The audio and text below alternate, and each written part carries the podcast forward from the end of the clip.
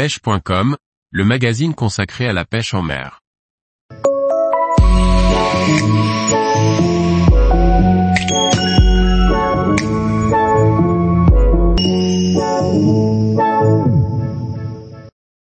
Mieux connaître la pêche de la truite en baitfinesse, une technique qui décuple les sensations. Par Morgane Calu. La pêche de la truite au leurre est très majoritairement pratiquée à l'aide d'une canne dite « spinning ». Il existe pourtant une pratique légère à l'aide d'un ensemble baitcasting, appelé baitfinesse. Découvrons ensemble le baitfinesse pour la truite, une technique pleine de sensations.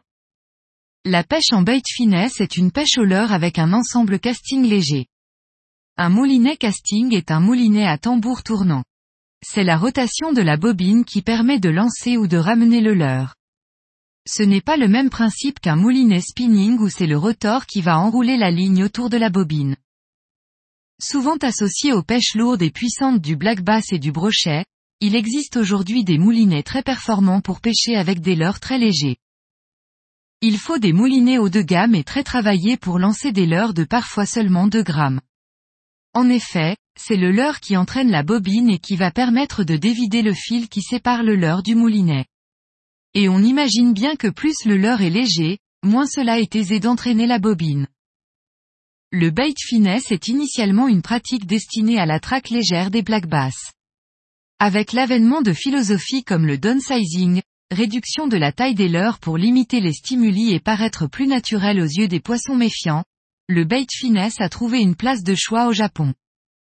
Les pêcheurs japonais qui se heurtent à des poissons très méfiants ont voulu combiner les pêches très légères et subtiles au leurre avec les avantages du baitcasting. Cela a aussi été possible avec les évolutions techniques et technologiques comme l'usage de matériaux composites, la performance des roulements ou encore les évolutions en matière de maîtrise de mise en œuvre de différents métaux, alliage léger et robuste. Du bass à la truite, il n'y a qu'un pas que les Japonais, encore eux, ont franchi. Là encore, le but est de tirer parti des avantages du baitcasting pour traquer les salmonidés en rivière. Très populaire au Japon, le baitfinesse peine à se faire une place dans l'hexagone. C'est pourtant une pratique pertinente qui génère beaucoup de sensations et de plaisir. C'est aussi malheureusement une pêche qui nécessite un moulinet haut de gamme, même s'il existe de plus en plus de modèles grand public accessibles. C'est aussi une pêche exigeante techniquement qui réclame beaucoup de pratique pour un maximum de résultats.